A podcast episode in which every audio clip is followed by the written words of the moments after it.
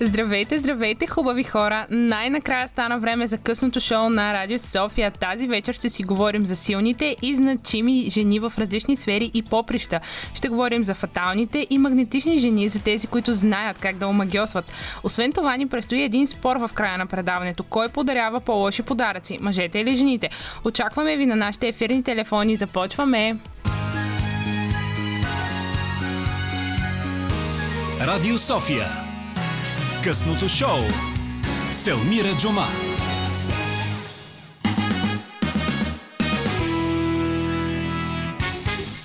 Здравейте, хубави хора! Dream Team сме тук с Димитър Новачков. Днес той е нашият звукорежисьор, а музиката, която ще слушате в следващите 3 часа е избор на Мартен Роберто, така че това, ако не е обещание за хубава вечер, аз не знам кое е. А, предстои ни един а, така много интересен първи час, защото ще си говорим за жените в модата, тези значими жени, които са допринесли с нещо за модата, а пък а, мой събеседник по темата е Ина Димитрова, нямаш как нея да не я покана, и, и на Иванова, тук тя леко ми подсказва, написала съм си го и пак го а, обърках. Здравей, Ина! Здрасти на теб и на всички слушатели. Един първи лапсус за този час.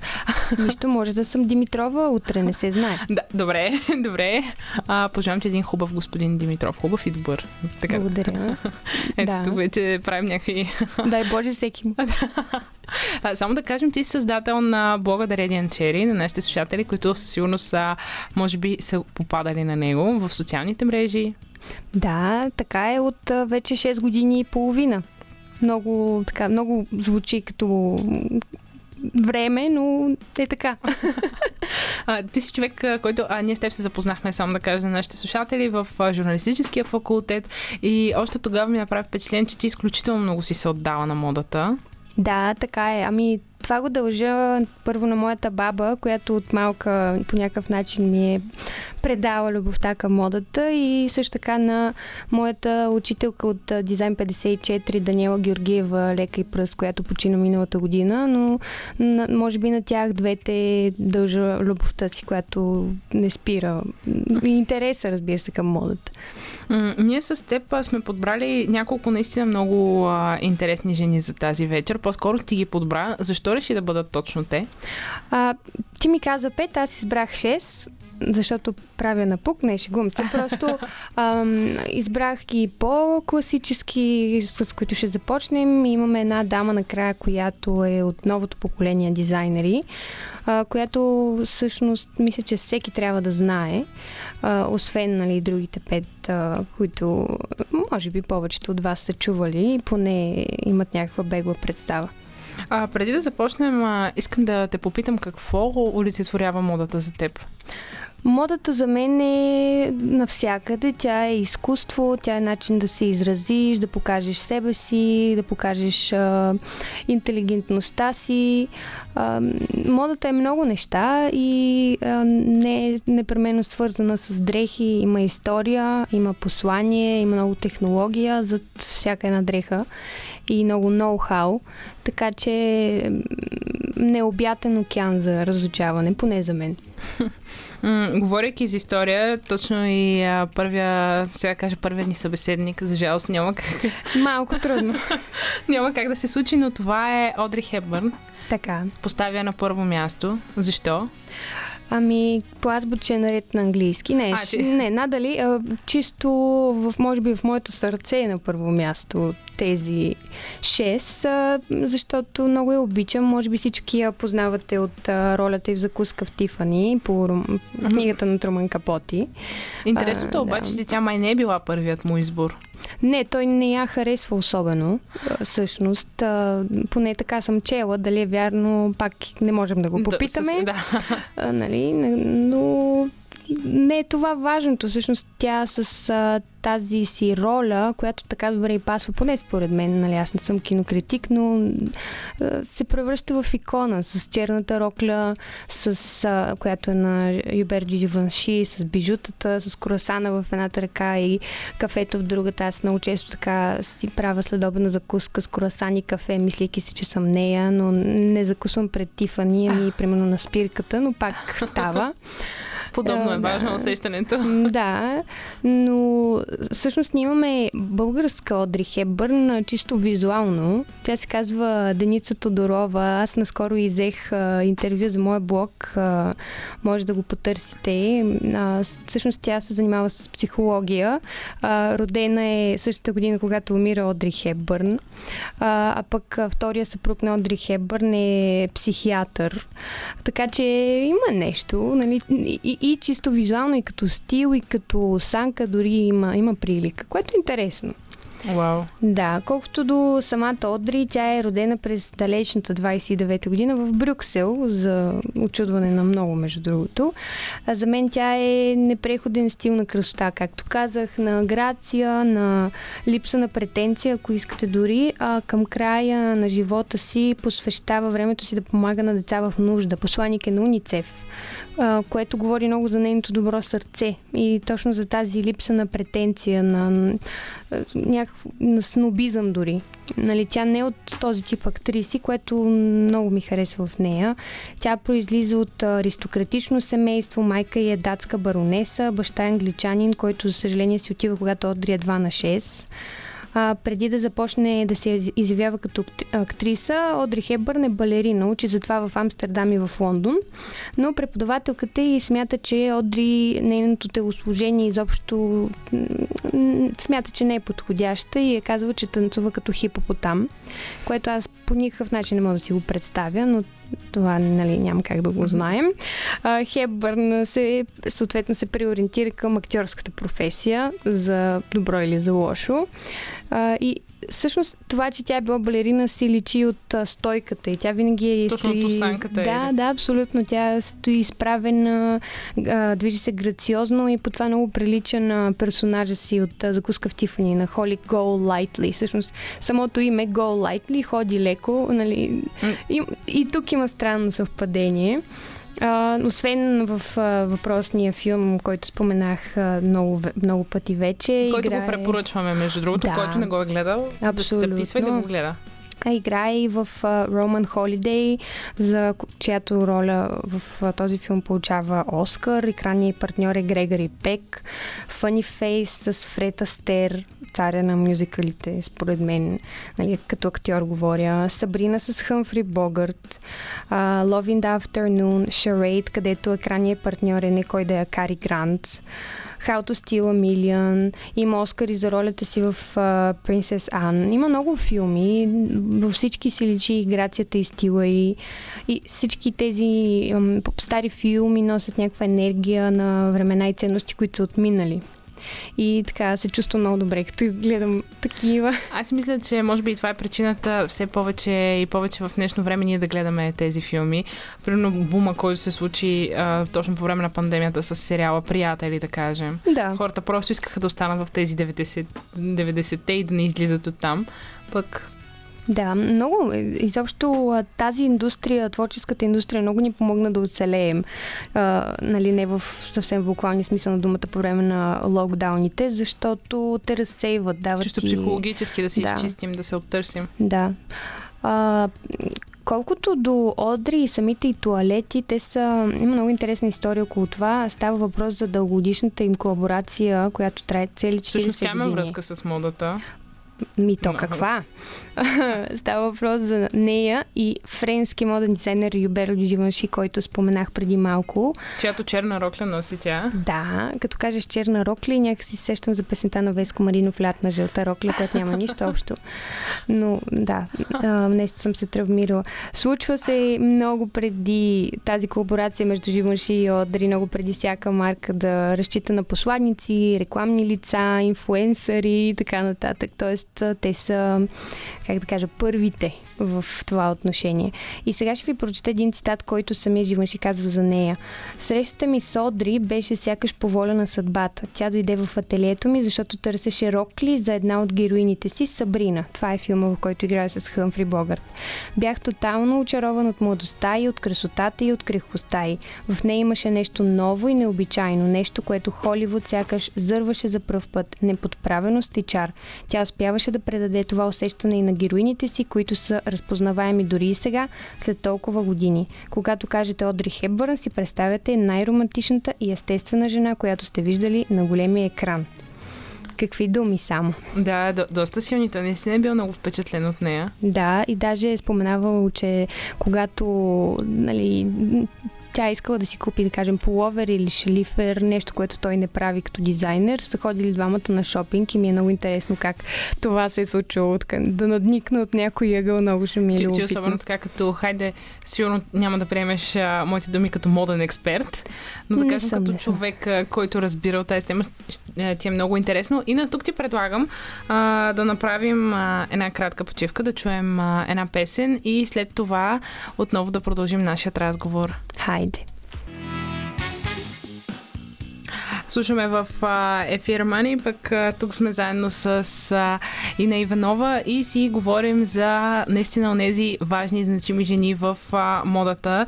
Стигнахме до Рей Кавакубо, чиято философия, между другото ти със сигурност я знаеш, че си струва да се показват само онези неща, които не съществуват. Велика е а, много, много интересна. А, мисля, че имаше още едно сравнение за нея. А, какво, нещо свързано с Хирошима май беше. Смисъл беше доста, доста интересно. Хирошима Шик. Да, точно така. Хирошима Шик. Разкажи ни за нея. Тази дама е родена през 1942 в Токио, Япония и е самоук японски дизайнер. Но според мен дизайнер а, не е точната дума. Още не съм намерила точната дума, с която да я опиша. Тя е много особена личност. Артист, точно артист. Да, артист, извънземен артист, може би. Защото идеите и наистина не знам откъде ги черпи.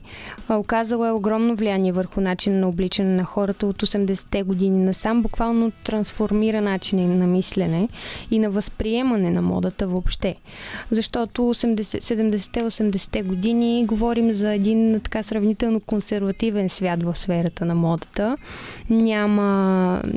И всъщност тогава започват да експериментират и тези, тази кохорта на японските дизайнери, които идват в Париж по това време, от които е част и тя, правят много за промяната на отношението на хората. Със Заедно... са били скандални.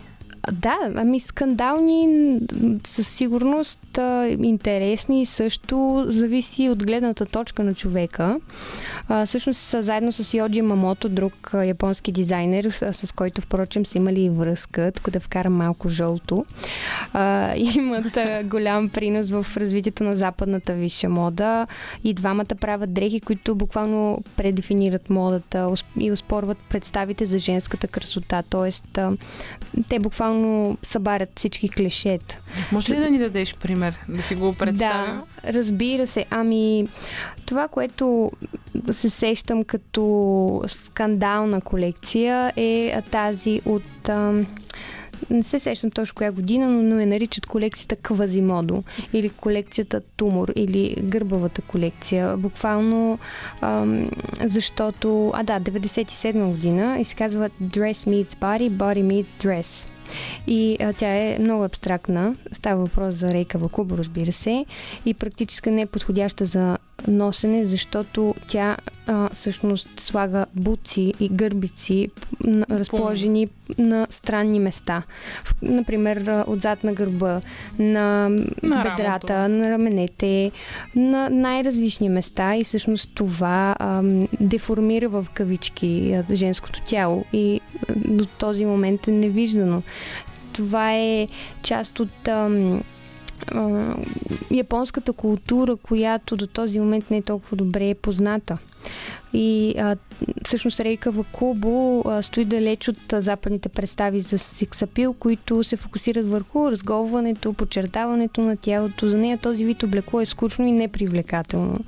Не се интересува от тенденциите, а напротив тя пресича изкуството и модата. И всъщност прави нещата и по-непреходни и, не, не се, и нещо, което ще бъде актуално и днес, и след 20 години, и, и актуално и интересно. Всъщност тя е м, един чудесен пример за японски деконструктивист, т.е. или олицетворение на Хирошима Шик, както казахме в началото, защото това е антимода дали може да се каже, защото ам, тя преекспонира там, където западните дизайнери преди това никога не са се осмелявали. За нея черният свят, който впрочем много обичани от Коко Шанел, но тя го интерпретира а, така. Според моята ценност на скала, черното е абсолютният свят, черното е бъдещ, бъдещето което е така доста интересно. А, даже можем да кажем, че нещата, които тя прави, са достойни за музея поради екстраваг... mm. екстравагантността им. И а, наистина никога не са съществували до сега. Нали, защото нейното въображение само по себе си е уникално. И тя много харесва тези андрогинни образи, което ще рече унисекс образи, които не можем точно да определим дали е мъж, дали е жена. Нещо много актуално в момента, като тенденция. Тя не си имала много такава странна представа за света, много а, различна. Да, може би даже, ако кажем сбъркана, няма да сбъркаме.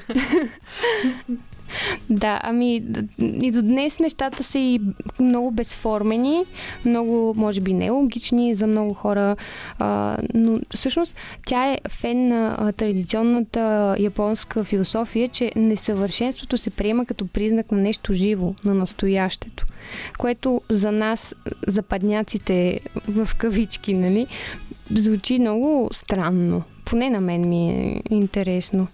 И, и, и с тези необичайни творения има някакъв скрит подтекст. Тя говори за друг тип свобода на жената, която не взима под влияние представите на обществото за външен вид. И а, през 1998 решава да се насочи към парфюмите и създава такъв с неорганични субстанции, които са 53 на брой, сред които има миризма на изгоряла гума, лак за ногти, нефт, асфалт. нали, с... Много ми е интересно това дали е било продавано. Ми сигурно, сигурно има луди фенове на тази луда страшна дама, която аз много харесвам. А, не знам дали а, казах, че бранда и се казва Ком де Гарсон, а, кой, което означава като момчетата което се обвързва някъде с а, желанието и, и интереса и към тези андрогини, тези унисекс хора, да кажем. А, и, и тя го отваря през 69-та година в Япония.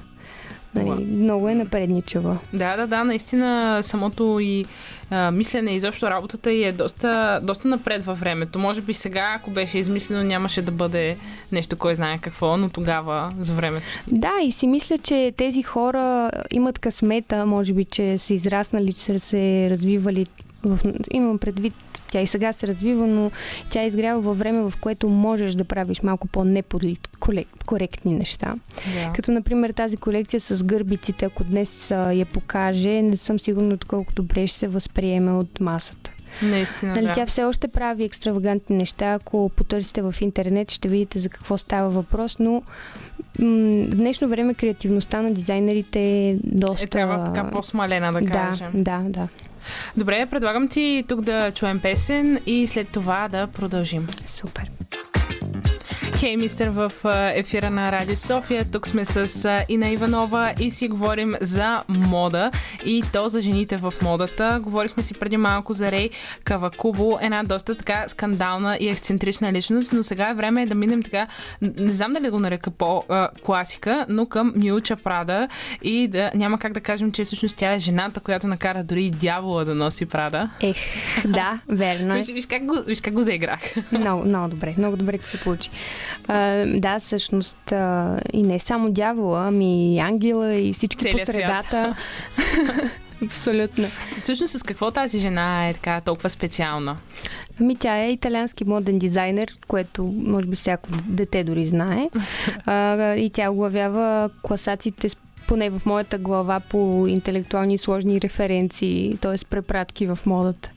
А, самата Милча е част от минималистите на модата от 90-те, а всъщност минимализъм е тенденция или течение в изкуството, при която създаването на обекта се редуцира само до неговите необходими елементи. Тоест, ключовото нещо тук е функционалността. И естествено не съществува само в модата ми на, на много други, в много други аспекти, но конкретно сега говорим за Прада, всъщност тя не е основателката на... Тя не започва модна къща Прада, всъщност това е нейният дядо. Да, тя наследява, мисля. Абсолютно, да, който заедно с брат му Мартино Прада и Марио Прада през 1913 основават ексклюзивен магазин в галерия Виторио Емануеле в Милано с името Фрателли Прада, което е от италиански братя Прада. А, и те там продават чанти, куфари, аксесуари за пътуване, като всичко е предимно от естествена О, кожа. Какви времена. Нали, много, много хубаво звучи. Луи Витон, между другото, по подобен начин, само че те мисля, че 1857 стартират, а, защото тогава е било много популярно а, 19 и началото на 20 да се пътува с едни големи Точно кутии. Да, да, тяхните... да, може би по филмите сте ги виждали и всъщност а, това си е култура, особено на по-висшите общества. И, и интересното за Прада е, че триъгълното им лого от тогава стартира. Не е измислено по-късно, както при повечето марки, а през 1919 стават основен снабдител на кожени изделия на италианското кралско семейство. Не е като да им е било зле. Да, да, да, да, да определено. Да.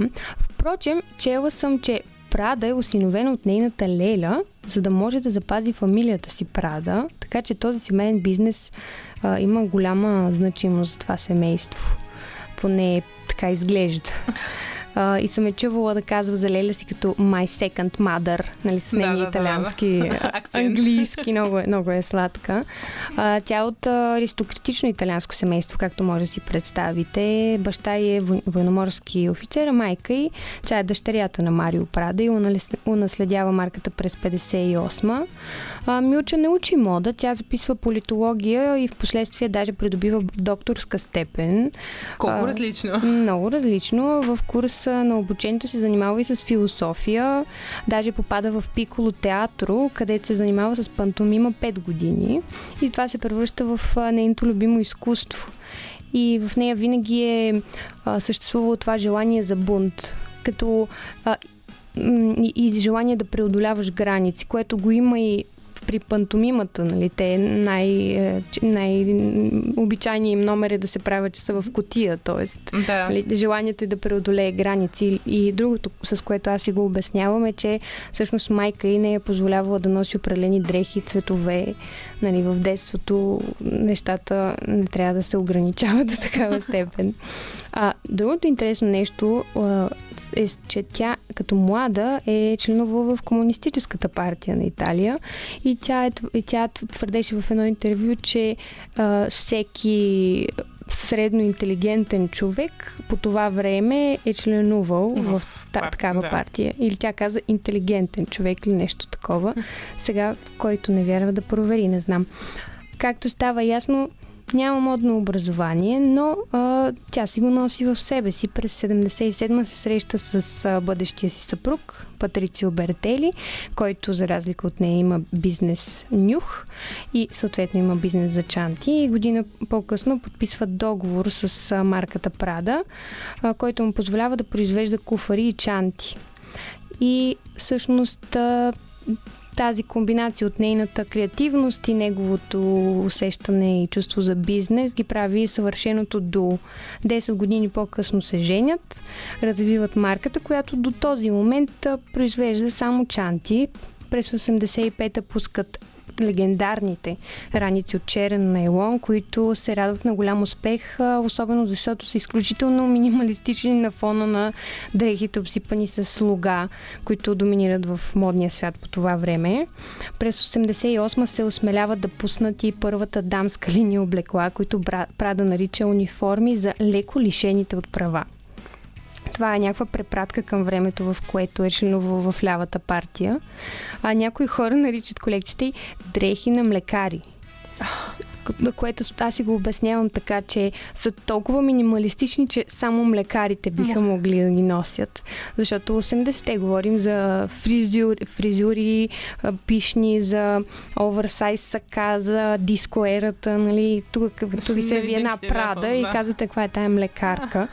Нали. А, впоследствие а, се появява и мъжка линия, и младежката марка Мил Мил, която може би сте чували. Всъщност така са наричали Прада на Галено. Мил Мил.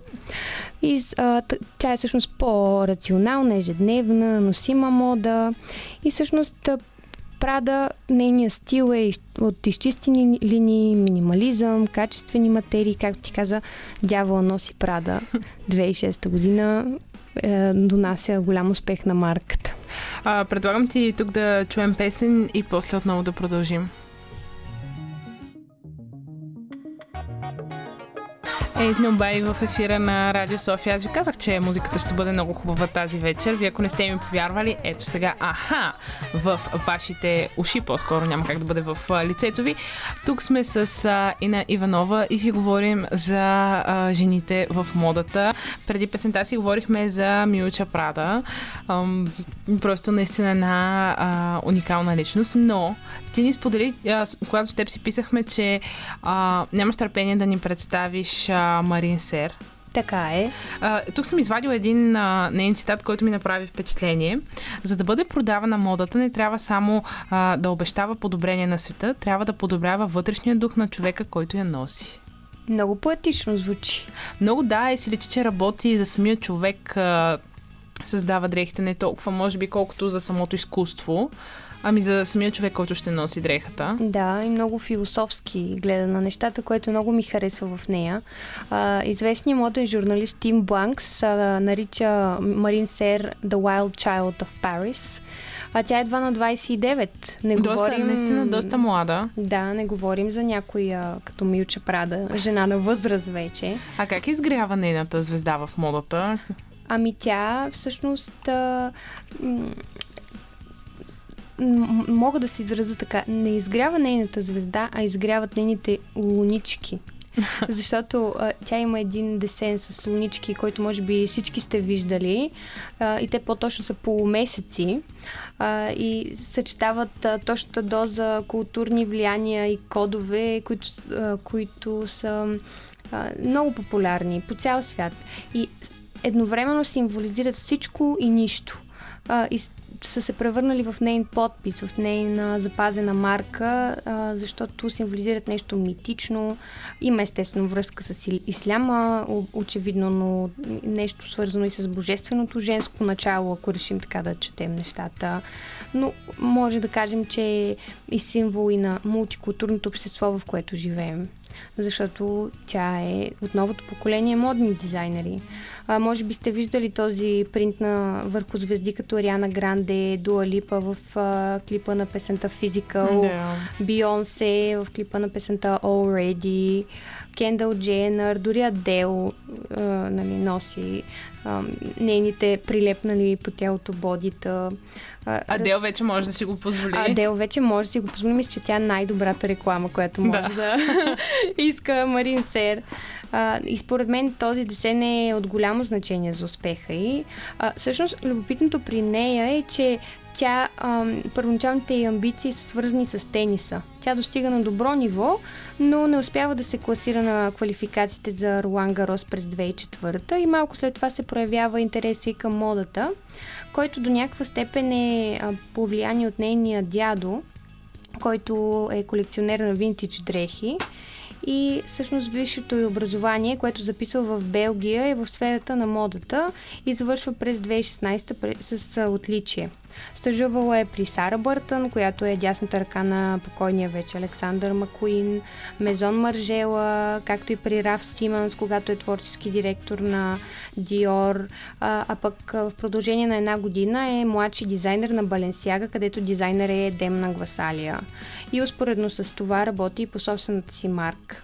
А, Та, другото нещо, което я изстрелва е това, че печели наградата на, за млади дизайнери на, на модния конгломерат LVMH през 2017. А, тогава в журито е самия Лагерфелд и бившият творчески директор на Селин Фиби Фило. а, които са впечатлени от а, нейните спортни, футуристични елементи, комбинациите, които прави, съчетанията, стайлинга на а, колекциите и, и разбира се, принта на лунички.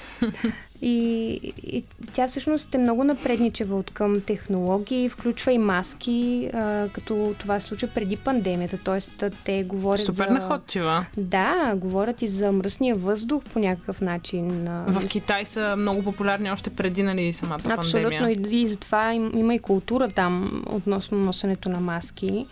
А, и другото хубаво при нея е, че тя работи в посока устойчива мода. Много от материите, които използва, са рециклирани или а, така наречените штокови материи, т.е. от предишни нейни колекции или от други фирми, остатъчни материали, което е много добре за природата. А не, не трябва да забравяме, че модната индустрия е втората най-замърсяваща света а, и е предхождана единствено от нефтодобива. Неф... Да. Да. да. А, и всъщност това, което много колеги на Марин Сер не правят, за разлика от самата нея, е да създават устойчиви, интересни и готини дрехи, които всички искат да имат. Така че слагайте по едни лунички и да бъдем готини. да бъдем модерни. И устойчиви. А, Ина, благодаря ти много. А ние, за жалост, не успяхме да не успяхме да си разкажем абсолютно всички истории, които бяхме подготвили, но за това да загаднем, може би, на нашите слушатели, че другата седмица ще поговорим за така наречения хероинов шик. Абсолютно. Тук в ефира на Радио София. Така ще ви подготвя. Ще има и малко жълтинки, няма как. Налага се. Да. Ма ние сме от ФЖМК, те ни учат само на това. да, това, това мисля, че беше едно от най- най-важните неща, които ам, така, какво беше, даже имам цитат, че жълтото продава целият вестник. Жълтото продава целият вестник, ма ние нито сме жълти, нито вестник, няма да ни продадат. И на благодаря ти много за това благодаря. участие. До следващия петък. А ние продължаваме в 21. Очаквайте новините на БНР и след това отново продължаваме късното шоу.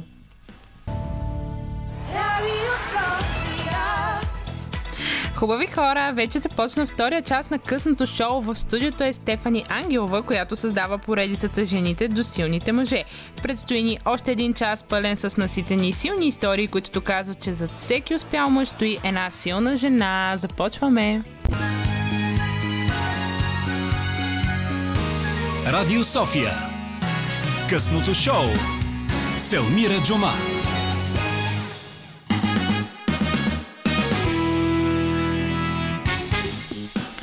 9.17 е хубави хора. Време да си говорим за жени. И то не какви да жени, ами тези а, омагиосващи, силни, опяняващи жени, които стоят зад тези силни мъже, на които всички се възхищаваме. Тук естествено при мен е Стефани Ангелова, с която си говорим на тази тема. Здравей!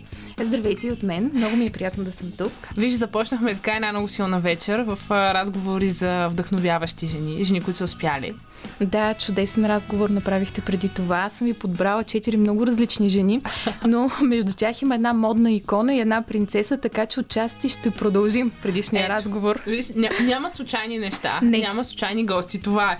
Ам, всъщност, а, мисля, че няколко пъти сме казвали, че ти подготвяш тази рубрика а, Жените до силните мъже, зад силните мъже.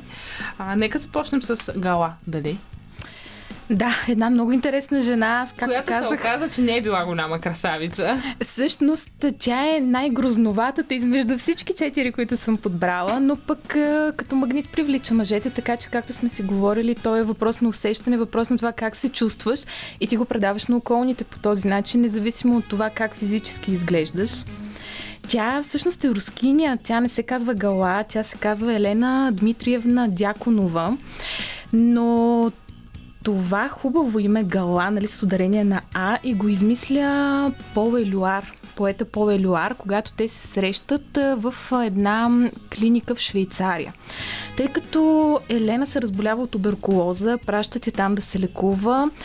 И там тя се засича с Пол, който е изпратен, забележете, за да се лекува от поезия.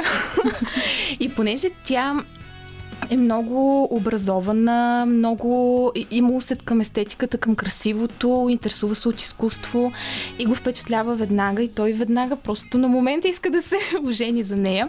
Въпреки, как че... го правят тези жени? Нямам идея, въпреки че както си казахме, тя просто не е красива. Тя има много остри черти на лицето, а пък в тялото е почти като мъж, жилеста с широки рамене, изобщо почти нищо женствено няма в нея, но пък ето Пол я вижда веднага пожелава да се ожени за нея и даже родителите му са против, а майка му, ако не се лъжа, я оприличава на мишка. Вау! Което мен жестоко би ме обидило. Но ето, че те все пак успяват да се оженят. Но пък бракът не върви добре, защото тя не е създадена да бъде съпруга. Да, да бъде домакиня, да бъде отдадена на семейството. И дори тяхната дъщеря се сила израства почти без капчица любов и внимание. И даже когато... От тя... страна на майка си. Да, да, Гала изобщо... Не е така, не влиза в образа на любяща майка. Не, не, сега не мога да кажа, че ни я е обичал, но просто не, не се грижи за нея, не изпитва нуждата да бъде с а, дъщеря си и даже когато забременява втори път и прави аборт и а, лекарят ти казва, че повече тя няма да може да има деца, тя възкликва какъв късмет. Вау! И защо много екстравагантна и странна и амбициозна жена е Гала. Ам, и по тези причини просто брак, бракът между тях не върви. Тя има много любовници, измежду които и Макс Ернст. Един... Да, предполагам е много освободена. Да, доста освободена и постоянно търсеща този единствения гения, незаменимия, този, който ще е подходящ за нея. И разбира се, кой е по-подходящ от Салвадор, дали? Те се срещат, мисля, че през 29-та година е първата им среща и тя абсолютно веднага вижда гения в него, въпреки че той е прохождащ, прохождащ художник, започнал е да общува с Пикасо, с неговия комир, нарисувала няколко картини, но все още не е толкова известен, не е този дали, който ние познаваме тя пожелава пък в този момент тя да има него, въпреки че е с 10 години по-голяма от него. Но това не и пречи. Не. Изобщо, а, първоначално става негова муза, след това се и женят и в крайна сметка те 50 години не се разделят. Тя се превръща в основното вдъхновение, основната муза за Дали. А, също така и... А, добре, тя на Дали изневерява ли му? Ами не е като да не му изневерява. добре, това вече е тъжно. Да, и на него му изневерява, но въпреки всичко той я обича. Той просто... А... Той знае, че тя има така е свободолюбива личност. Да, и го, е, просто го е приемал. Той ам, за 50 години не пожелава друга жена, той не рисува друга жена, той не желая друга жена. Неговите очи са само за гала, въпреки че тя наистина е доста свободолюбива, доста странна. Но просто той обича, не знам как да го опиша по друг начин, освен че това е любов. И между другото, тя му оказва много благоприятно влияние в кариерата, защото след като те се запознават, тя започва да го кара да рисува под график, организира негови интервюта, организира гастролите му в Америка, взима хонорари за негови участия по медии и така нататък. Изобщо тя създава този образ на Дали, който ние познаваме. И след срещата си с нея той става толкова плодотворен. И между другото, най-известната картина, според мен, от този период е на тези разпадащи се часовници, ако се сещате. Тя е много известна. Постоянството на времето, мисля, че се казва. Тя е точно. Тя е нарисувана малко след като той се запознава с, с гала. И даже в края на живота си дори подарява замък. Така че. Просто тук няма съмнение за неговата любов. Абсолютно, но пък виж, тя била и негово вдъхновение, изключително силно. Абсолютно да, в всеки един план, в творчески, в ако щете и по-бито, във всякакъв план той просто не, не признава друга жена и дори след като тя умира, той целенасочено започва да обезводнява организма си, за да умре след нея. Но въпреки всичко го спасяват и са му отредени едни седем много тъжни години след смъртта на Гала. Но в крайна сметка и неговия житейски път приключва с думите Вечността сме аз и ти и той отлита при неговата непрежалима Гала. А, вау, колко красиво!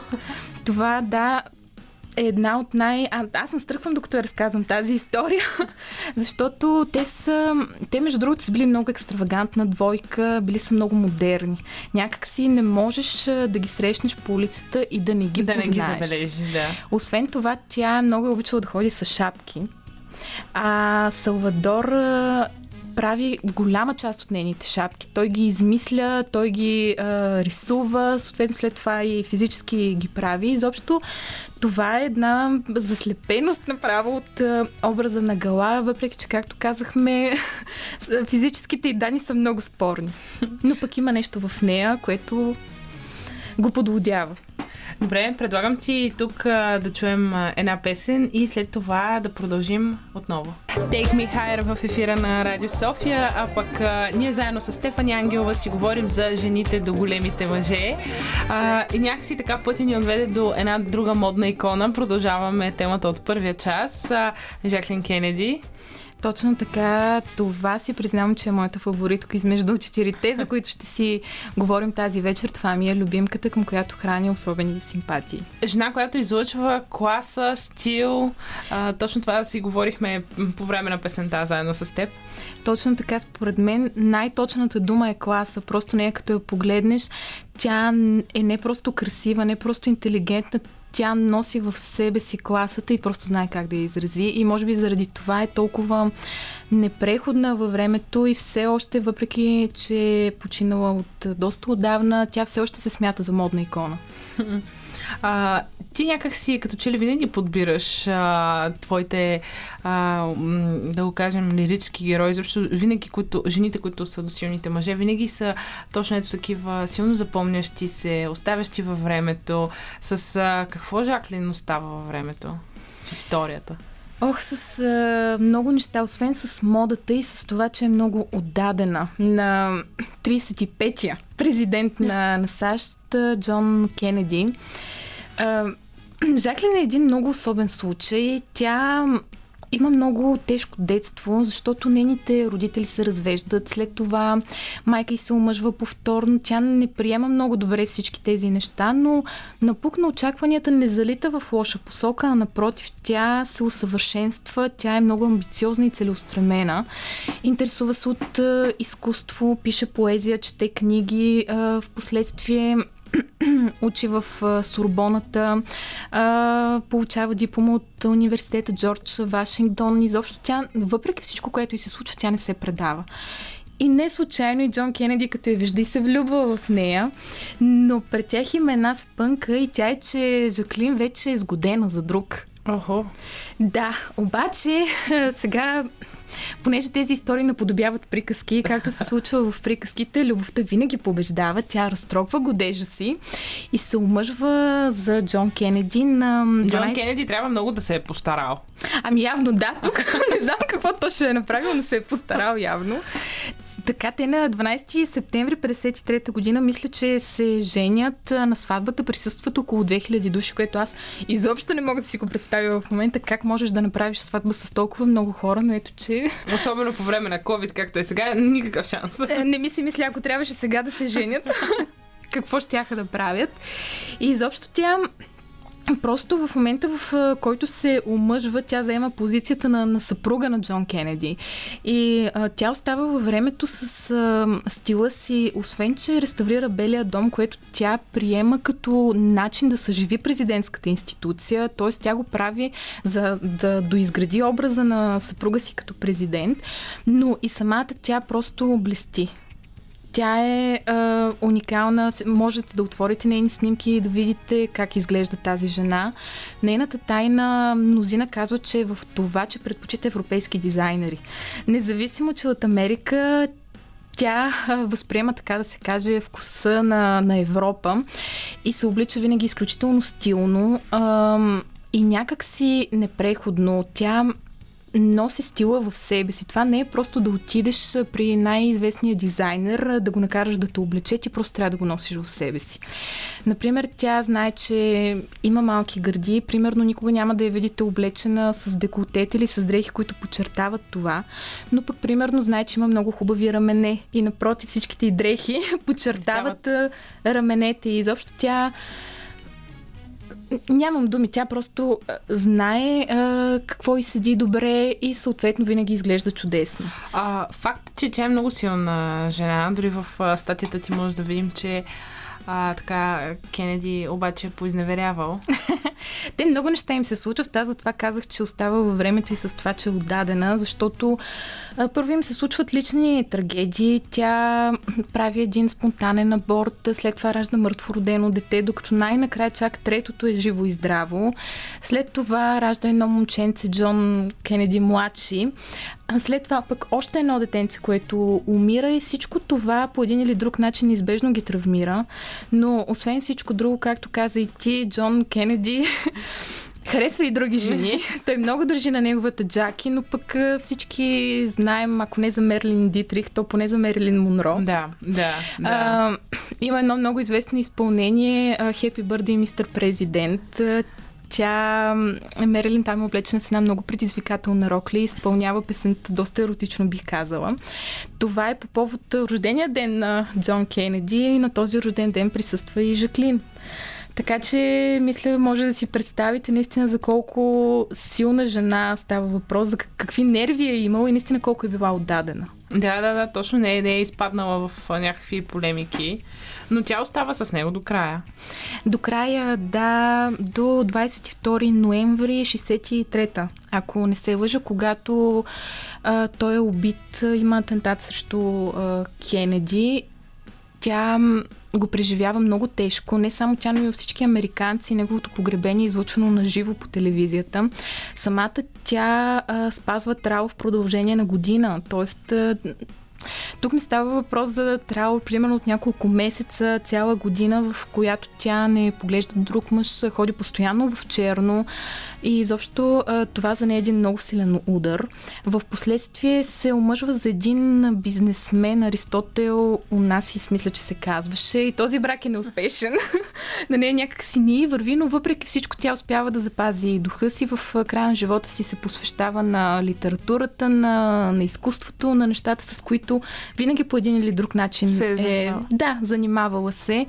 И в крайна сметка си мисля, че винаги вътрешно себе си просто остава отдадена на, на Кенеди и даже а, пред биографите си споделя, че е знаела за всички тези изневери, за всичко, което прави Джон зад гърба и, но въпреки всичко го е обичала и просто не е искала да го променя. А, добре, след малко продължаваме с а, Зелда Фитджералд, а сега ще чуем песен. Електрик Пай в ефира на Радио София. Тук сме заедно с Стефани Ангелова. Говорим си за жените до силните мъже. Говорихме си за една истинска модна икона Жаклин Кенеди, но е време да обърнем от другата страна на палачинката и да си поговорим за Зелда Фитджералд, което не означава, че тя не е била модна или стилна, не ме разбирате по този начин, но е била много по-различна от нея, нали така? Е, разбира се, наричали се Лудата Зелда. А, също така се малко вещ, а, вещерско, между другото, ми звучи. Да, да. цяло, нали, Зелда това е, нали, Лудата Зелда вече съвсем. съвсем отиваме в една друга крайност. Даже, между другото, и на котка се е оприличавали. Наричали се я котката с тъжни очи. А? Много поетично звучи, но някак си пък на нея отива, защото тя е много... Наистина, да. Емоционална и някак си в очите наистина има прилика с котките. А, добре, с а, какво обаче тя застава, да речем, за този силен мъж? Какво прави тя, за да стигне до господин Фитджералд? По-скоро аз тук си мисля, че е обратното какво ли не прави Фитс Жерал, за да стигне не. до нея. Така. Защото Хареса е... ми как върват тези две истории обаче. да, аз, аз ти казах, че съм подбрала коренно различни.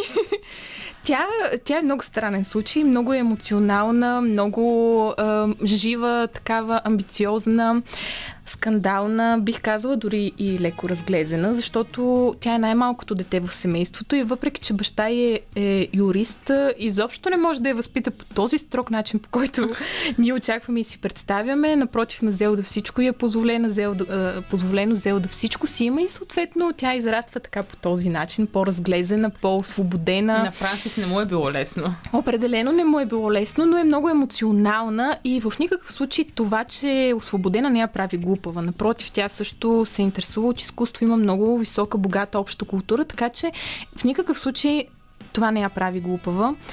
И както се сещате, разбира се, тук идва този момент, в който Фицджералд я вижда и се влюбва в нея. Даже той написва в а, дневника си Обичам я и това е началото на края.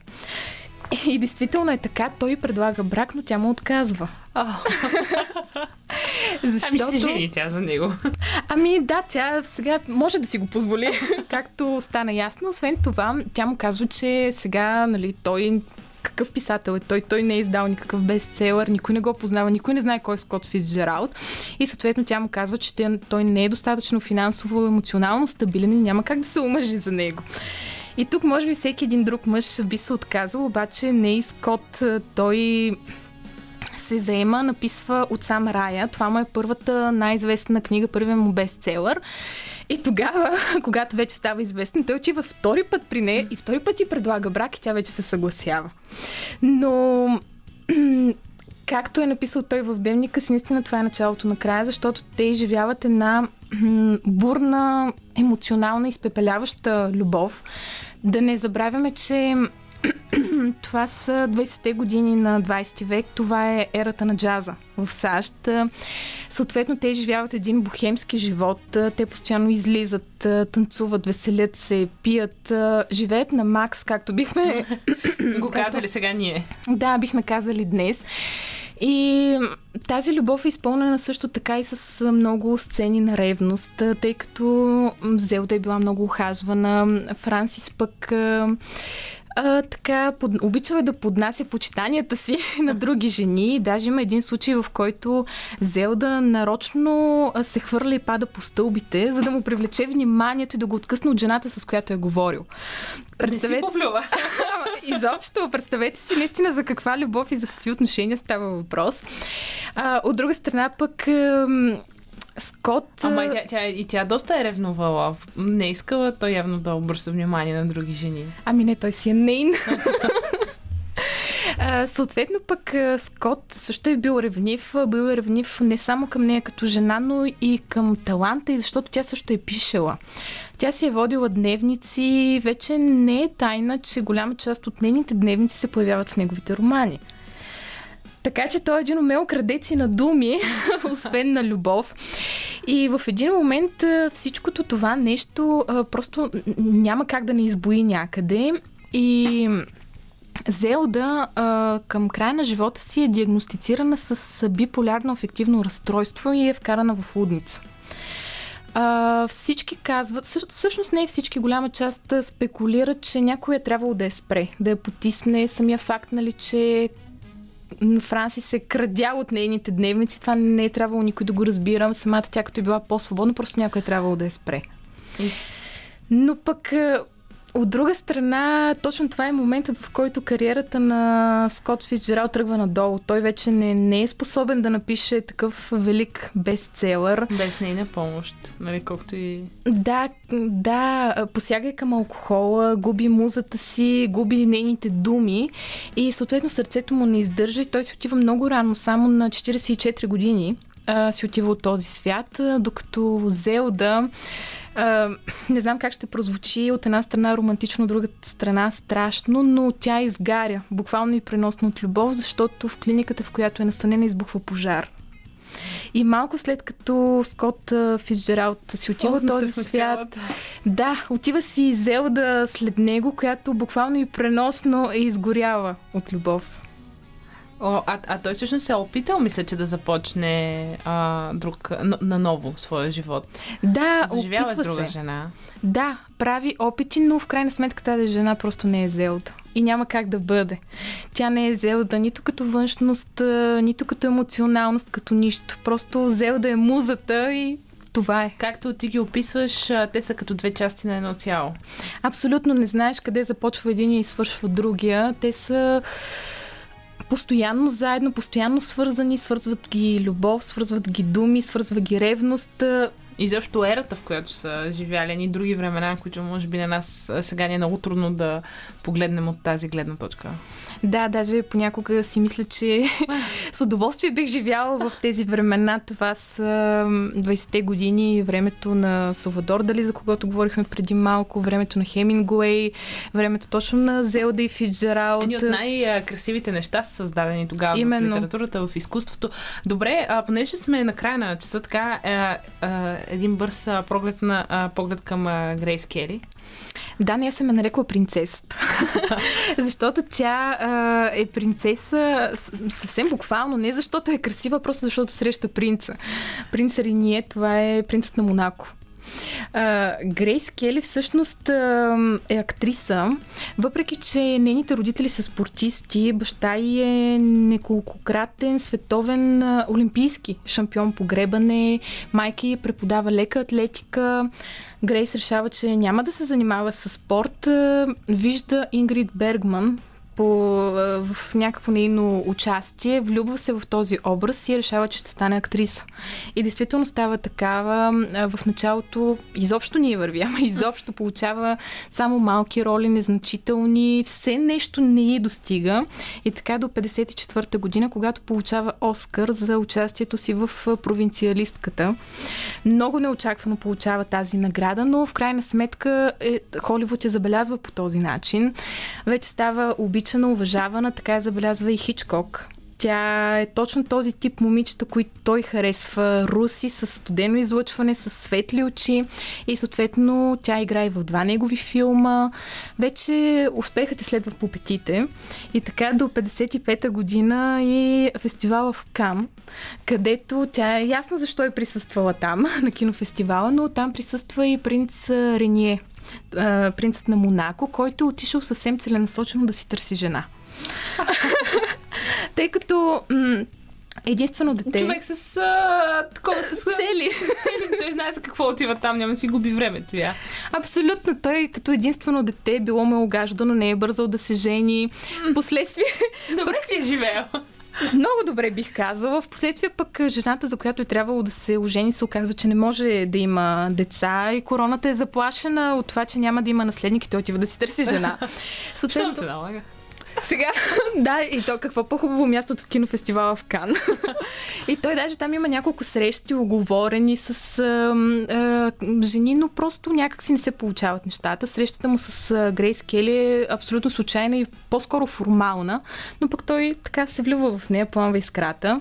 Тук обаче има проблем, защото тя няма потекло, той не е първият мъж в а, живота и той така много време се колебае, но в крайна сметка решава да превъзмогне всичкото това нещо и да й напише писмо тъй като тя през това време, през което той се е колебал, тя си е заминала за Америка. Той написва писмо, тя му отговаря, започва една любов в писма и той не се поколебава пък и да замине за Америка, да й предложи брак и тя в един момент просто става принцеса на Монако. И е, тук, нали, сега има най-различни спекулации, че това е брак по сметка, защото тя като носителка на Оскар а, привлича много инвеститори в, инвеститори в Монако, много известни личности там. Но пък от друга страна Знам ли след като тя умира, понеже тя умира в катастрофа, а, Рение живее 23 години без нея и не се жени повторно. Така че всеки може да си прецени дали става въпрос за сметки или за любов. Със сигурност, а той пък а, и крал едва ли има кой да, със да сигурност... му каже някаква, да му направи някаква забележка. Да, със сигурност има желаящи, но Грейс Кели си остава принцесата в буквалния смисъл, сбъдва мечтата си, въпреки че всяко нещо си има цена. Тя в един момент ам, Короната е тежка, хората са го казали. Абсолютно, да. Започва да тъгува за свободата си. Примерно, нейните филми са забранени в Монако, тъй като не е редно една принцеса да участва в филми. Дори Хичкок и предлага нова роля, докато тя е принцеса, но я отказва, защото просто не е редно. Така че всяко нещо си има цена, просто всеки решава докъде е склонен да направи компромис. О, Стефани, благодаря ти много за това гостуване, за всички страхотни истории, които ни разказа този час. Сега ви оставяме с новините на БНР и в 11.10, а, и и към 10.10 ще бъдем тук, за да, си, за да продължим късното шоу. А сега In Your Eyes на The Weekend. Хубави хора, минава 10 часа, което означава само едно в късното шоу. Пак е време за горещи теми и още по-нажежени спорове. Кой подарява по-лоши подаръци, мъжете или жените? За това предстои да си говорим и кой е най-лошият подарък, който сте получавали. Ефирните, ефирният ни телефон е 029635650. Очакваме ви.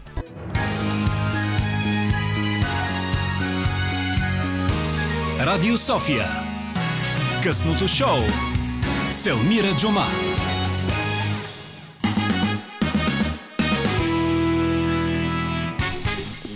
Dream Team продължаваме тук вече трети час заедно с Димитър Новачков, който е наш звукорежисьор тази вечер. Хубавата музика естествено избира Роман Михайлов. А, така че бъдете готови за наистина един много жесток а, спор. Време е да си говорим а, кои подаряват по-добри подаръци, мъжете или жените. 029635650 е нашия ефирен телефон, на който може да се обадите и да ни споделите а, какво смятате по въпроса и също така да ни кажете кой е най-лошият подарък, който сте получавали. Вече в студиото е Михаил Митев. Здравей, Мишо! Добър вечер, Роми. С теб ще си говорим а, по тази тема, а пък а, съвсем след малко в студиото ни ще дойде и Калян Поповски, но има време до тогава. А, Наш редовен слушател е Калян Поповски. точно така и той ще ни каже всъщност кои са най-лошите подаръци, които е получавал. Но сега първо ти, Мише, теб сега ще оставим на горещия стол. Кое е най-лошото нещо, което си подарявал? Най-лошото ли? Да. На най-добрата си приятелка а, в училище и все още сме добри приятели а, и подарих а, стъклена секс играчка. Добре, че сме след 10. Да, може би се досещаш. А, да. А, и нашите А слушатели тя също. същото време имаше и приятел. Да, това мога да кажа. Димитър Новачков се смее. И Нашия- те останаха в потрес и двамата след А, добре, а защо подарък. е подари... Нали, има, винаги според мен има символика, когато подаряваш подарък. Искаш да зарадваш човека по някакъв начин. Ами защото а, в А, въпрос на шега ли беше? А, да, да, ня, нямаш никакви намеци и така нататък, но а, аз вярвам, че един подарък трябва поне съм такъв човек, такава личност, такава ми е а, натурата, в която аз вярвам, че а, по Трябва да има част от изненада. подаръците трябва да има някаква изненада. Сигурна моите- съм, че се изненадала. И, и моите приятели често наскоро мина, миналата седмица беше рождения ми ден, мога да ти кажа, че Кое е най-странното, което ти си получавал? те, те ми подаряват винаги женски картички. женски картички. А, топ изненадата тази година беше торта във формата на а, мъжки полов орган. Страхотно. Да, това беше подаръкът ми. и в общи линии а, трябва да има изненади. А, и... Ти, ти, ти, си, ти си падаш по такъв вид а, подаръци. А, не, не, не, не, не, не си пада по такъв вид подарък, точно като тортата. Просто да има... Не, имам предвид подаръци, които изненадват. Защо винаги си мислиш нещо друго, Не, Миша? не, ти просто така го каза. А, така, А така. твоите най-странни подаръци?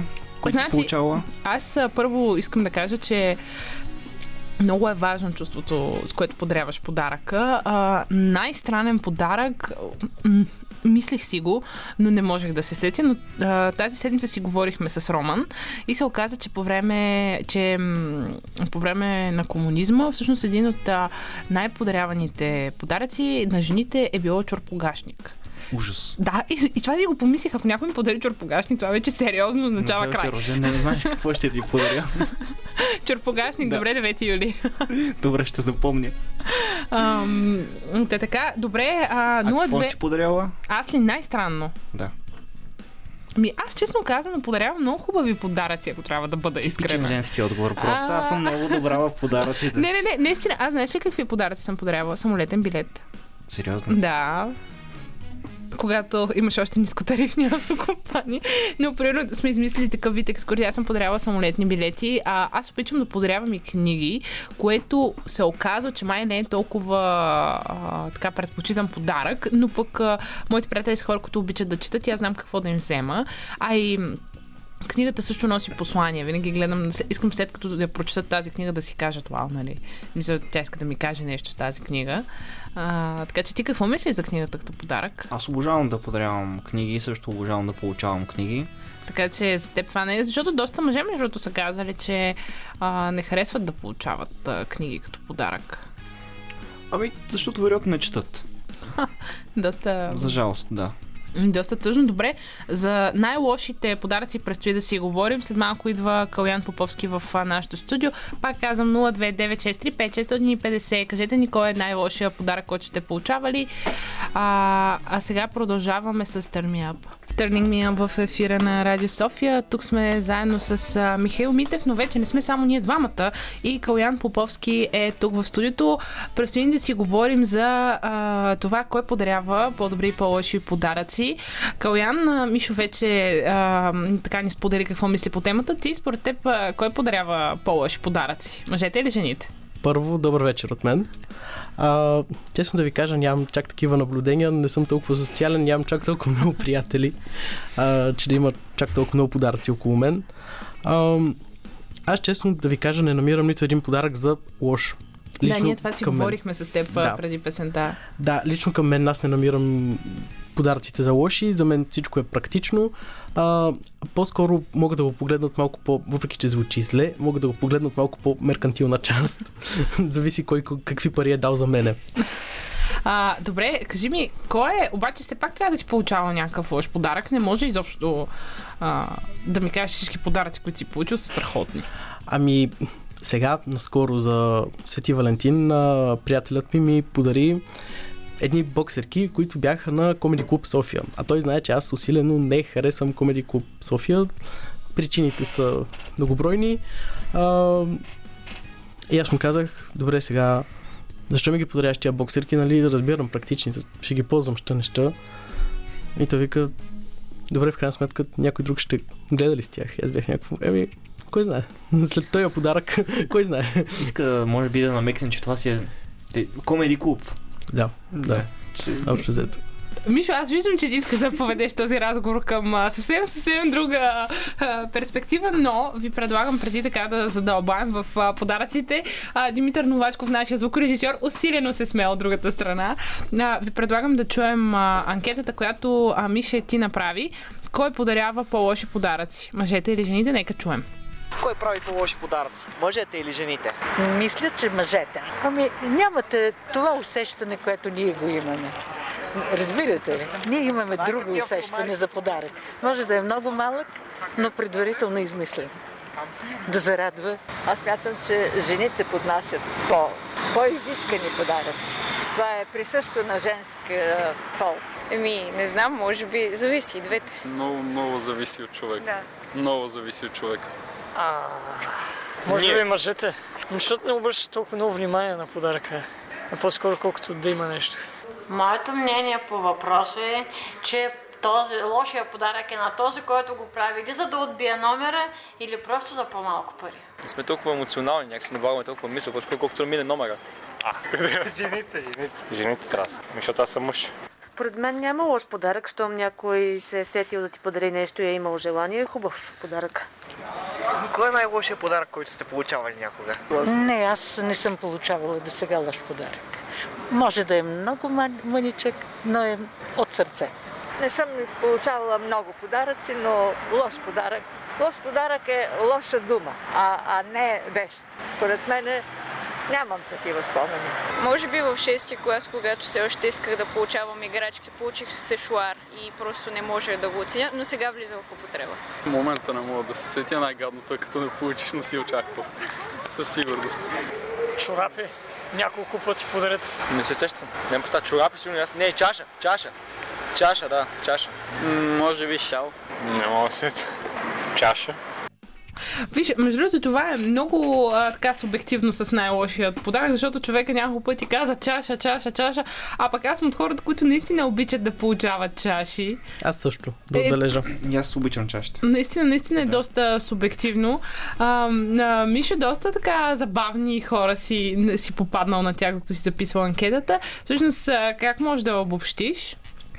Ами, че според... А... Повечето хора, които ти срещна днес. Да, според хората, които срещнах, а може би... А... Как да ти кажа? То тези анкети са странни, защото не ги познавам хората. И в един момент усещ- осъзнаваш, че... А виж колко се сближавате обаче. Да, като питаш подобни въпроси. И може би хората, които най- много, най-добре ги познават, им подаряват подаръците, които най-много малко искат. Аз така бих направил лично, ако съм добър приятел. Бих подарил нещо, което някой не харесва. Аз, аз съм точно, точно обратното. Аз по-скоро бих подарил нещо, което а, хем ще ти влезе в употреба, хем а, ще бъде така малко... Ще има някакъв привкус. И това ми напомня даже на, за един подарък, който подарих наскоро на един мой близък приятел, Михаил Митев се казва. А, ти, ти си човека с тортата. Да, аз съм Вие човека всичко с ще си тортата. кажете тази вечер обаче. всичко ще си кажете. Да. Ага, аз по темата за подаръците ми се иска точно това да кажа, което го казах и на вас преди песента. Според мен много зависи. Не е въпрос а, до пол, ами е въпрос колко познаваш човека, на който искаш да подариш подаръка. И за разлика от теб, Мише, а, аз не подарявам подаръци, които те не харесват. Ми, Ама защото идеята да има някакъв... а, Някаква изненада Не, разбрахме, да. да, при тебе. Важното е да е изненада. При теб чурпогашник за рождения ти. Да, между другото, понеже ми е от полза, трябва да ти кажа после размер, за да не е нали, на празно. А, добре, предлагам ви сега да чуем а, Papa's Got a Brand New Bag а, и след това да продължим нашия разговор за подаръците. Leave the door open в ефира на Радио София. Страхотен избор на нашия музикален редактор а, тази вечер Мартен Роберто. В студиото сме заедно с Михаил Митев и Калян Поповски, с които си говорим за а, хубави и лоши подаръци и кой подарява по-добри и по-лоши подаръци. Ако ви искате да се включите, 029635650 е номера, на който може да ни разкажете някоя интересна ваша случка. А, преди песента ние чухме всъщност твоята анкета, Мишо, в която чухме май така да обобщим, че май мъжете подаряват по-лоши подаръци. Тук а, има една класация. Отварям първо за мъжете. А, нещата, които не трябва да подаряваме на един мъж. И сега вие като двама мъже ще ми кажете какво мислите по темата. Започвам да ги изрещам. Първият така подарък, който аз честно казвам никога не бих подарила на мъж, но очевидно някои биха го направили, това е карта за фитнес. Ми, честно казано, това стана доста скъпо в наши, в наши дни. Една карта за фитнес не ти пара под 40-50 лева, така че... Аз съм много за да се подаряват такива неща. Да, С за тебе съм сигурна. По принцип би било гаден намек, но да кажем, че идва от... После това, ето това обяснява, що Мишо има толкова малко приятели. Тия хора получават така ти гаврата. Да, предполагам, че идва от а, Place of Love а, тази, този подарък, ама в крайна сметка гаден намек е, но все пак практичен и спестява пари. Сега Мишо, ти подарява ли си карта за фитнес или се чудиш? Не, не съм подарявал. Не си. Но ето, имаш идея. Няма на кого. Те няма да я ползват. А, ти, да. Най-много да направя А, ти искаш да е практичен Да, подарък. най-много да направя картона и да покажа заповядай. Ти, ти да си я начертаеш. Да, да си А ти би ли се зарадвал на карта за фитнес, между другото? Ами да, но аз вече имам карта. Така че... Е, е, Да, вая в момента тяло. а, Вая Херкулеса в себе си. Е, трябва. Трябва си. Трябва си. Добре, пари или талон за пазаруване? Това е под номер две най-лош подарък. м- не, не, не мисля, че е лош, по-скоро е мързелив подарък, според мен. Да, това, това не показваш, между другото, че много си се старал да направиш Да, някакъв подарък, много- нали, случая жената. Което, между другото, това е доста банален подарък за жена. Да дадеш пари на някой. Чак, Честно казано, за талон малко зависи, защото сега ако познаваш мъжа прекалено добре и неговите интереси, можеш да му подариш талон към някой магазин, към който знаеш, че той би се зарадвал и че иска нещо там, но ти не си бил достатъчно сигурен какво Ако благоверната ми подари талон за а, магазин, който е... чак, чак, маг- благоверната ли каза? така, така да, момичето ми подари да, талон за Добре, магазин, който а, марка е нахапана ябълка, такъв плод, нахапан плод, бих бил доволен. Аха, да. Ако е такъв талон, да. Ясно ти по скъпото обаче. Какво да е скъпо, кое да е скъпо. Добре, бельо. Ти разбрахме, че си получавал бельо. Да, и честно И казано, това не те е зарад- зарадвало. Беше По-скоро 50 на 50. Това, което е било, което е изразявало бельото. Да, защото аз си, аз си ги нося, ползвам си ги, но просто а, самата щампа Сега- много не ме изкефи. Понеже минаваме 10, почти 11 сме, а, нали, мъжете така доста подаряват на жените еротично бельо. Вие какво мислите за еротично бельо за мъжете? Жалко е. Какво значи еротично бельо за мъже? Джокстрап ли или какво? Мисля, че да, но не съм сигурна какво точно ме питаш. Ами, джокстрап са тези, които нямат Да. Нека... задна част, Да, да кажем. да кажем. Да. Какъвто, какъвто вид, нали, прецениш? Да. Значи двамата сте против това. Ми, честно да ви кажа, не.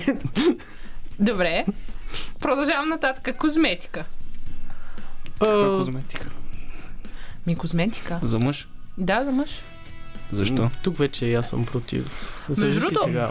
Една Ще е Южна гаден. Корея, искам да, Да, ти кажа, там дори мъжете носят фондюте. Знаеш колко се грижат за лицата си?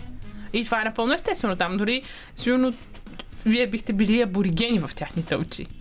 Че не си слагате кремче, примерно вечер. Тук съм напълно сериозна. Да, така. Аз съм... Един път ми се е случило да си сложа грим на лицето и беше ужасно. Просто кожата ми крещеше. А, така че аз не бих се зарадвал. Нали сега, козметика е много общо. Зависи какво значи козметика. Не бих се зарадвал, ако е сапун или душ гел. Според мен това би било, би било намек отново. Ползвай Да, между другото, това наистина са много странни подаръци и за двата пола. Да подариш на някой дезодорант. Това си е намек. В този момент... Ох, ти си подарява дезодорант, нали?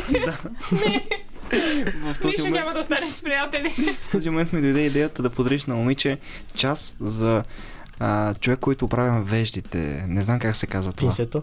Не, не, не, не пинсета. Козметик. Да, при козметик, да. Много ще е гадно, нали? Да, да, не, не е добър подарък. Значи те е перфектен подарък за мен. Няма ли ти е гадно като една жена някой да ти подари за козметик час? Да, ще ми е гадно, не знам защо ме питаш. Не, просто питам да съм сигурен в себе си. да потвърдя. 9 юли идва. Не, аз искам чурпогашник. Ето с, с, с това. Аз чурпогашника ще ми запазиш. тя. Добре, аз ще кажа къде е моята козметичка, все пак да не е на фира, нали, знаеш, че на сигурно Да, трябва да, да, да. А, обувки, как бихте реагирали на обувки? Бих се зарадвал изключително много. Аз не, защото нося 46 номер. И... Дами, въпреки че този така доста странен младеж, който подарява дезодоранти, чурпогашници. И половината, по- по-скоро аз ще се зарадвам на обувка, но няма да ми стане обувката. И няма никъде да ми стане. Много рядко, много трудно ми стават обувки. И Тъй като имам дюста бънт и съвсем плоско стъпало с дълъг номер. От всякъде е крив като цяло. Да, да, да, виждаме. А, виждаме ги нещата. Добре, готварски курс. Що не? Аз обичам да готвя. Аз обожавам да готвя. Тебе, между това, би те зарадвало. Да, много. Въпреки, че готвя хубаво, така че... Так, ще нямаш не, нужда. Не ми трябва, да. Мишо, ти Да. би се зарадвал на готварски курс. Да. Ти ще ходиш там да сваляш мацки, аз не знам. Аз само, само, само ти видях а, лицето, да. Си Ма стига да ти. не е пенсионерски. Ето. Номер 8 най-лош подарък. Машинка за почистване на нос и уши. Аз бих се радвал. Аз... И аз предполагам. Не знам, не знам как бих реагирал. Този подарък наистина е странен. Слушателите, слушателите не виждат, че той няма брадата и че ще бъде много кофта да. Да. го подариш на, на мъж, който е кюсе, както се казва. Да. Машинка за бръснене. Еми, Мишо обаче много се забавлява с тази тема, Колян. Виждаш ли го? Той направо грее тук от щастие. Това студио зари го. Едно е 9 часа сутринта. Добре, бижута. Как бихте реагирали на бижута? Не. не, не. Ще Не. ги препродам просто. И двамата Това сте... е, да. Зависи, освен ако не е нещо хай-енд, диаманти, глупости. Не, пак бих го препродал, в смисъл. Ам, аз тук се сещам за една история, която ви разказах на вас а, по време на песента. Сега ще разкажа и за драгите слушатели. Понеже тук пък в една друга класация за жените, най-лош подарък. А, Мишо, слушай. Да. Това, тук можеш да си почерпиш доста идеи. А, една позната ми разказва как а, нали, тя е женена, а, нали, с мъжа и са в а, един от а, столичните молове и тя иска те да си, нали, той да й подари бельо и отиват нали, в магазин за бельо, тя му показва, нали, казва му, че иска да си купи това, той го гледа и а, два дни след това е била тяхната м- годишнина и той е подарил хлебопекарна. И е казал, това е един от най-модерните нови уреди. Човека е практичен. Знае какво да, да подари. Това е като онази поговорка. А, дай на един човек риба, нахрани го за един ден. Дай му хлебопекарна, нахрани го за цял живот. Той мисли за себе си. Той мисли, да. Явно- да, защо да е лош подарък? Това, това малко е като подарък, нали аз ще подаря хлебопекарна, ти ще ми правиш хляб. В смисъл, не знам колко е личен Той подарък. баща ми е много романтичен и винаги подарява на майка ми сет и ган или тенджера. Е страхотно. Той явно си ви е семейна черта при вас. Да. Усеща ги човека нещата. Дрехи, между другото. Жените не искат да им подаряват дрехи. Аз много бих се зарадвал. много, много зависи, между другото. Нали, аз тук... Според мен зависи от годините. Ще е много готино. Най- две близки приятелки, които са много добри и ти си дошла с, една, с един аутфит и да й подариш същия аутфит, понеже знам, че ните много, много мразят да имат еднакви дрехи. Мишо, Да. ти си, между другото, някакъв гринч на подаръците. Да, да, да. Виждаме една така злобна Ще е много готино. Да, да ходят като шкафчета. А, ето, виж, между другото, пак така много лош подарък за жена. Твоя снимка в рамка. Ако искаш да, нали, така, да съкрушиш някоя дама, Моя или нейна? м- мъжа подарява на жената снимка в рамка. Това наистина е кофти подарък. Да? Ми, това е нарцистично, ама чак пък лошо. Все пак, ако обича истински, ще се зарадва. Всичко, което не може да бъде заменено, е поставено под категория лош подарък за жена. Всичко, което не може да бъде, я пак. Заменено. Заменено. Тоест, отиш да го върнеш. нещо? Е, предполагам сега. Е, ето, Е, да родиш дезодоранта дете. не може да ходиш да... Това е подарък. Някои хора го намират за подарък. Това не можеш да го върнеш. Много. Този разговор вече тръгваме в съвсем, съвсем а, други... Ам, такова, между другото, и тук е, а, продължаваме продукти за отслабване и фитнес. Явно това е така доста голям намек към подаръците, Мишо. Добре ли си? Да. А, карта за фитнес наистина видимо е Лош подарък за жена, подарък. запиши си го, може да го Да. подариш на някоя твоя приятелка. И добавки за отслабване също беше Да. споменато. Или дюнер може да подариш. Това какво общо имаше? Дюнер? Дюнер, между другото, със сигурност би имало хора, които бих се зарадвали. Си мисля аз. Не знам. Много... Но една жена би се обидила според мен от дюнер. Да. Ако я подариш. М, добре.